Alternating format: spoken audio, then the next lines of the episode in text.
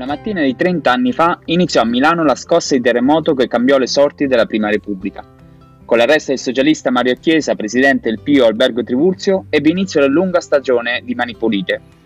Non di metafore animali parliamo questa mattina, ma di un virus, quello che spesso venne paragonato al sistema svelato dalla Max Inchiesta, un virus con tante, tante varianti. Questa è la Fattoria del Quirinale, noi siamo Giacomo Rossi, Stefano Iannaccone e Vincent Rosso.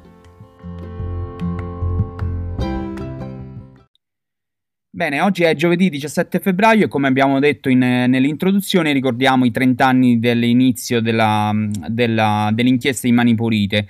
E oggi parliamo anche di giustizia perché ieri sono uh, stati ammessi 5 referendum sulla giustizia che sono forse anche un po' la conseguenza di quella, quella lunga stagione ehm, scaturita da, da Mani Pulite. Vi ricordo un attimo quali sono appunto questi cinque referendum che sono i cinque referendum eh, proposti da Lega e, e Radicali. Eh, ehm, sono l'abrogazione delle disposizioni in materia di incandidabilità previste dalla legge Severino, la limitazione delle misure cautelari, la separazione delle carriere dei magistrati, l'eliminazione delle firme per presentare la candidatura alle elezioni di togate del CSM e il voto degli avvocati che siedono nei consigli eh, giudiziari anche sulle valutazioni di proprietà dei magistrati. Quelli che sono stati bocciati invece sono quelli sulla responsabilità civile dei magistrati e quello sulla cannabis, che anche lì ha fatto molto discutere.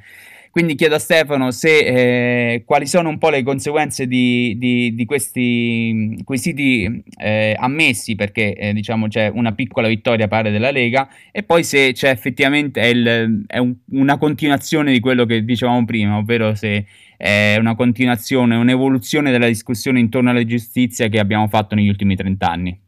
Ma io vedo già una nemesi, no? nel senso una Corte Costituzionale presieduta da un ex socialista, eh, Giuliano Amato, eh, che, che, rilancia il tema della giustizia, capovolge il tema della giustizia, ma diciamo appunto da, si passa dall'idolatrazione, dall'idolatria del, mm, giudici, dei PM, dei magistrati, quindi no, quella fase lì, adesso ha una, una fase totalmente nuova. E, e, inizia con un pronunciamento della Corte Costituzionale presieduto da un ex socialista, quale Giuliano Amato, che in quegli anni era nel Partito Socialista che fu travolto dalla stagione eh, di Tangentopoli, quindi de, de, delle inchieste di Mani Pulite, un po' come dire un percorso se vogliamo anche curioso che, che, che ritroviamo eh, e che si chiude forse chiude veramente un cerchio, eh, in realtà eh, come dire chiude un cerchio quasi in una maniera preoccupante, nel senso che quella uh, foga no, manettara, chiamiamolo così, giustizialista di quell'epoca, secondo me non era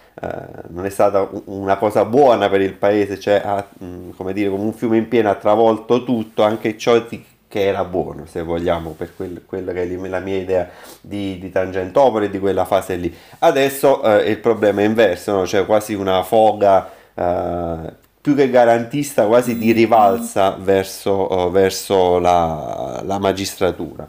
E, e questa è un po' una dinamica che, che mi preoccupa e non, non, mi piace affatto appunto l'aria eh, da derby eh, così di, di, di, scontro, da derby politica versus magistrati e, e, e mi, appunto da cittadino proprio al di là di, della mia professione mi la trovo una cosa preoccupante. E, e, faccio poi una postilla invece, poi non so se ritorneremo sul tema del, della cannabis perché appunto quella è anche un'altra bocciatura che ha davvero il vago sapore di qualcosa di politico e nulla affatto di, diciamo, di tecnico come poi ieri nel assolutamente, e io sottolineo assolutamente irrituale e inusuale e io aggiungerei irrispettosa conferenza stampa di Giuliano Amato, il presidente della Corte, in cui lui ha difeso questa scelta da un punto di vista tecnico, ma il sapore politico c'è e ripeto, se non fosse stata così, se non ci fosse un sapore politico, avrebbe avrebbe fatto bene a non, a non andare in, in, pubblico a, a, raccontare questa cosa qui Giuliana Amato okay, ha messo questo, il sigillo questo, politico. su questo ci, ci, torniamo perché il tema della è interessante ma prima volevo sentire Vincent sui eh, referendum perché mi sembrava di aver capito insomma nella discussione che facciamo poco prima di registrare questo podcast che Vincent avesse un, una, un'opinione ben chiara su chi ha vinto e chi ha perso in questi in queste primo step diciamo dei referendum, cioè l'ammissibilità. Vincent. Mi dispiace non essere d'accordo con, con Stefano questa mattina, da che oggi litighiamo un po'. Ma eh, insomma, la mia posizione sui referendum personale era neutra, diciamo, sia sull'eutanasia sia sulla cannabis. Forse sull'eutanasia servirebbe una legge e il Parlamento deve fare una legge. I quesiti, i giuristi, anche giuristi super partes, eh, li avevano avvertiti, erano posti male, non, non, c'erano le garanzie che passasse, infatti così è stato. No, Giuliano Amato ho apprezzato la trasparenza con cui si è presentato in conferenza stampa. Eh, io credo che sia stata un, una cosa, insomma, eh, ha spiegato per filo e ha dato addirittura dei consigli sull'eutanasia di come superare l'impasse giuridico, perché poi il nostro sistema giudiziario, il nostro sistema delle leggi, legislativo è intricatissimo, quindi eh, chi meglio di Giuliano Amato, insomma, ha dato addirittura dei consigli, no? leggevo oggi, vengono riportati anche dalla stampa.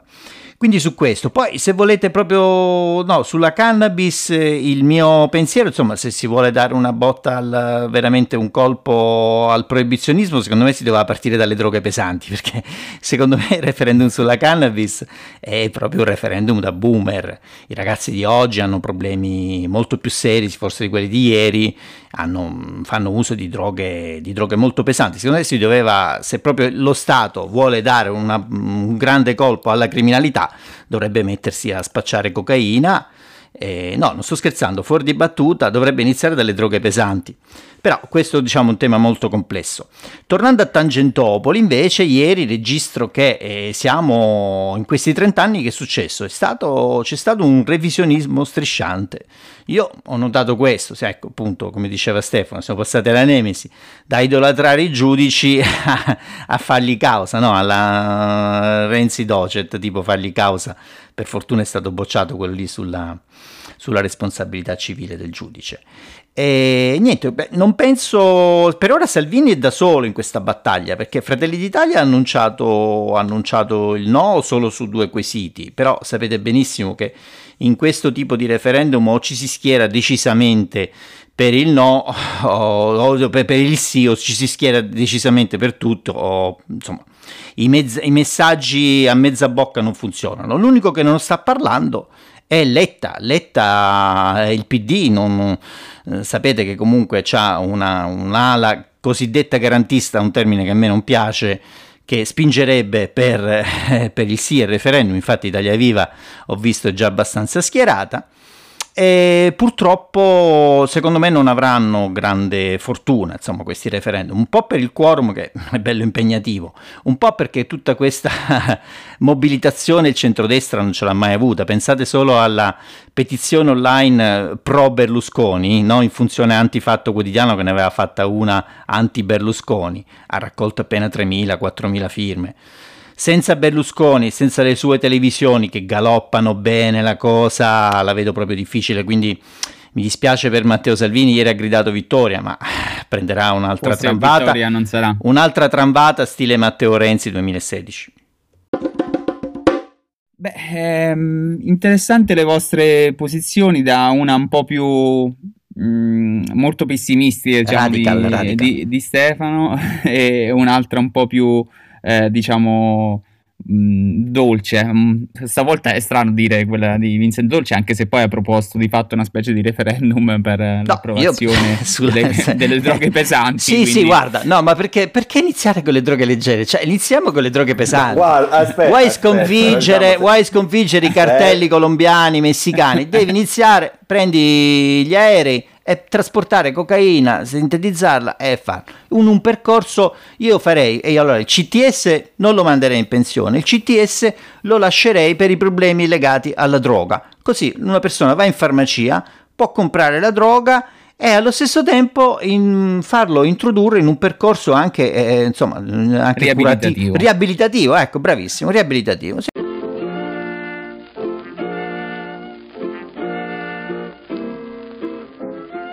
Io penso che comunque una persona che sia portata a drogarsi eh, ha dei problemi anche insomma, psicologici, immagino, quindi è giusto che nel momento in cui compra la droga può accedere a un percorso riabilitativo. Allora, diciamo che nella tua provocazione c'è molto da discutere in realtà perché il discorso della riabilitazione anche di Stato, la fornitura di droghe, ma sì, da Stato cinese, da ben, stato prestabili- cinese. ben prestabilito è un discorso che a volte viene fatto e in alcuni paesi anche occidentali eh, vengono sperimentati percorsi di questo genere. Però io ehm, la voglio chiudere qua perché altrimenti iniziamo a aprire troppi, troppi temi. Vi volevo portare invece a discutere for, sul referendum in sé, nel senso che leggo, leggiamo tutti sui giornali, sui social, di una grande delusione per la bocciatura di alcuni referendum, in particolare appunto la cannabis, ma anche e soprattutto forse ancora di più l'eutanasia. E chiedo a voi, ma forse mh, esageriamo questa delusione nei confronti del referendum senza renderci conto che la grande delusione sono in realtà i partiti. Non voglio fare del, del populismo oppure dell'antipolitica, però in questo caso non essere delusi dal referendum che molto spesso eh, non raggiungono l'obiettivo perché se non se sono ammessi poi mol, molto probabilmente non raggiungono il quorum. E quindi ormai abbiamo capito che in Italia specialmente per, nel caso dei referendum abrogativi che è l'unico tra l'altro ehm, previsto tranne altre piccole forme e non, non porta risultati concreti. L'unica possibilità per raggiungere dei cambiamenti reali è il Parlamento, i partiti, eccetera. Però poi al momento di scegliere i nostri rappresentanti, la scelta degli italiani sono sempre un po' timide oppure dettate da altri, altri eh, elementi di, di, di, decisione, diciamo. Eh, non so se siete d'accordo con me, parto da Stefano. Guarda, eh, io dico una cosa molto semplice, eh, il problema è, è, è, l'assenza totale dei partiti. Io credo che ieri Enrico Letta abbia tirato non uno ma due sospiri di sollievo dopo quello sull'eutanasia, quello per la cannabis, perché non sapeva che posizione prendere, che poi insomma è, la, è la cifra del Partito Democratico, il Partito Democratico è il partito della non posizione del, dire, dell'attendismo, nell'attesa che diciamo, nel vuoto totale attendi e, speri che ti arrivino i voti per assenza di, di altre scelte. E questa diciamo, è, è, è, la struttura e la cifra del Partito Democratico che abbiamo visto nascere, crescere e maturare con questa strategia della non posizione.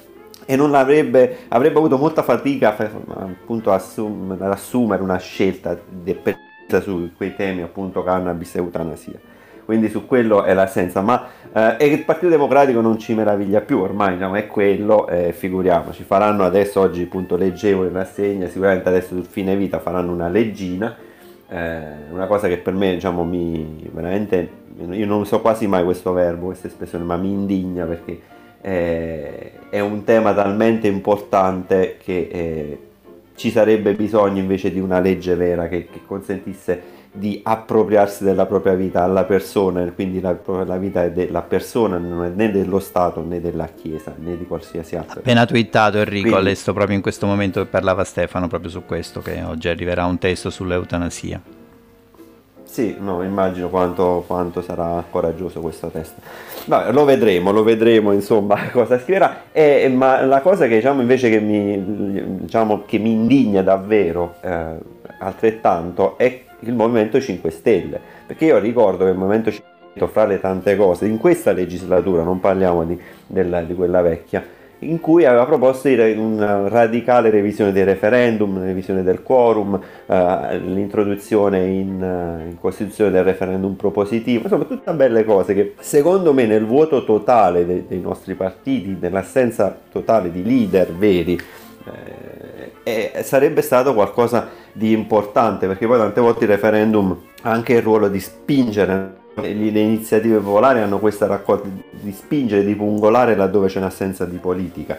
Eh, anch'io vorrei che non, non, ci fossero referendum, non ci, non ci, fosse bisogno di queste robe qui, diciamo delle spinte dal basso, ma poi se, se la politica è assente, se la politica eh, non riesce a decidere su come una persona eh, debba finire la propria vita in caso diciamo, di malattie, diciamo, di, di, di, situazioni serie. Ieri proprio, oh, non per farmi autopromozione, ho scritto un articolo in cui mi hanno spiegato che la stima è di circa 20.000 persone che potrebbero scegliere con una legge sull'eutanasia vera eh, e quindi impattare su 20.000 persone, su tante storie, sinceramente, mm, e, e, non è nemmeno tanto il numero, è, è, è la qualità della scelta che è importante, perché poi pote- potevano anche essere mille e non, non conta quello.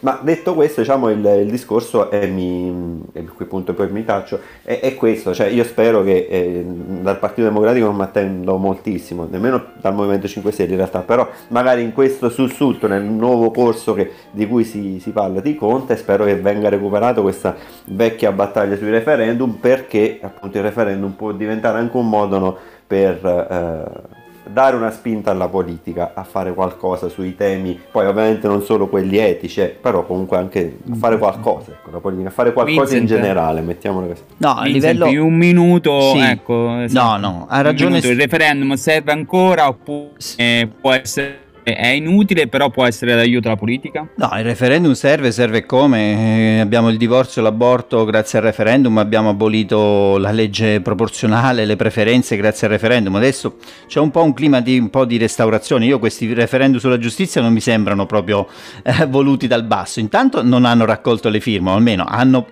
dichiarato che raccoglievano le firme, avete visto bei, bei manifesti, perché comunque hanno raccolto molti soldi, ma poi alla fine questo referendum è stato proposto da 5 consigli regionali a trazione leghista, quindi non, non, c'è stata nessuna mobilitazione come per invece l'eutanasia e per la cannabis che è stato il boom di firme online. Sì, il Movimento 5 Stelle aveva previsto dei, dei correttivi al referendum, abbassare il quorum, eh, fare dei referendum propositivi, non, non, è stato fatto niente, ma non darei tutta la colpa insomma ai 5 Stelle, sapete insomma è stato, è stato al governo ma in maniera travagliata. Secondo me sbaglia il 5 Stelle a cavalcare eutanasia e... Mh, mm, eh, cannabis come argomenti proprio della sua campagna elettorale, del suo modo di essere, perché insomma non sono argomenti che, che appartengono sicuramente a chi li ha votati, io mi metto sempre nei panni del piccolo elettore del comune del sud che ha votato Movimento 5 Stelle, sicuramente il suicidio assistito, anche se è un argomento molto serio, e la cannabis e la liberalizzazione non sono le priorità ecco, di, di, di, quei 10 milioni di persone che hanno votato 5 Stelle, quindi facessero bene a non cavalcarle troppo, perché ho visto un po' di esponenti del Movimento 5 Stelle pro cannabis, pro eutanasia legale, non, non lo so, non, non, non fanno tanta presa su quel tipo di elettorato elettorato, ecco, che sono già coperti da altri, da altri partiti.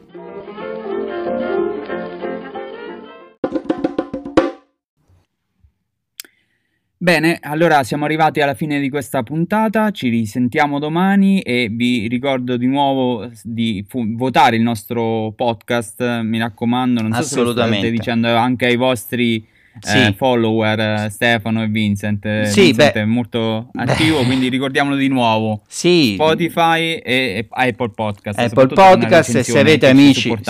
Se avete amici che ascoltano, a cui piace ascoltare i podcast, consigliateci, eh, fateci fare una recensione, votare una stelletta, insomma, scrivetelo sui social, condividete le nostre puntate, insomma, fate un po' quello che, che vi pare, insomma, siamo arrivati qualche a qualche centinaio di ascoltatori ed è, ed è, bello, insomma, anche se, ecco, anche se siamo pochi, è bello comunque sapere che pochi ma buoni, pochi ma buoni. pochi ma ragazzi, per, un piccolo, per, un piccolo, podcast, qualità, per un piccolo podcast che è nato da appena un mese, non, non, non, sono, non sono, nemmeno tanto pochi, eh. ci sono podcast di giornalistoni meno frequentati del nostro, ecco.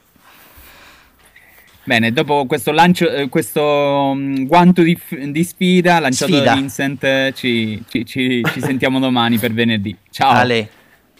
Ciao.